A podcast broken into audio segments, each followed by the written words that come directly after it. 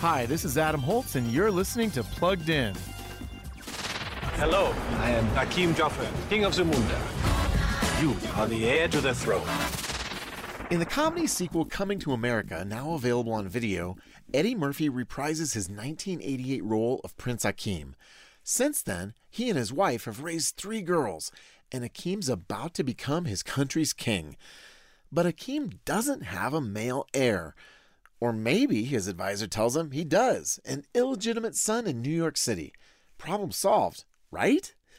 Coming 2 America has some heartfelt moments, but nasty, inappropriate gags fill the script, including loads of language and suggestive content. So we're giving Coming 2 America a 1.5 out of 5 for family friendliness.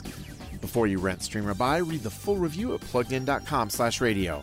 I'm Adam Holz for Focus on the Family's Plugged In.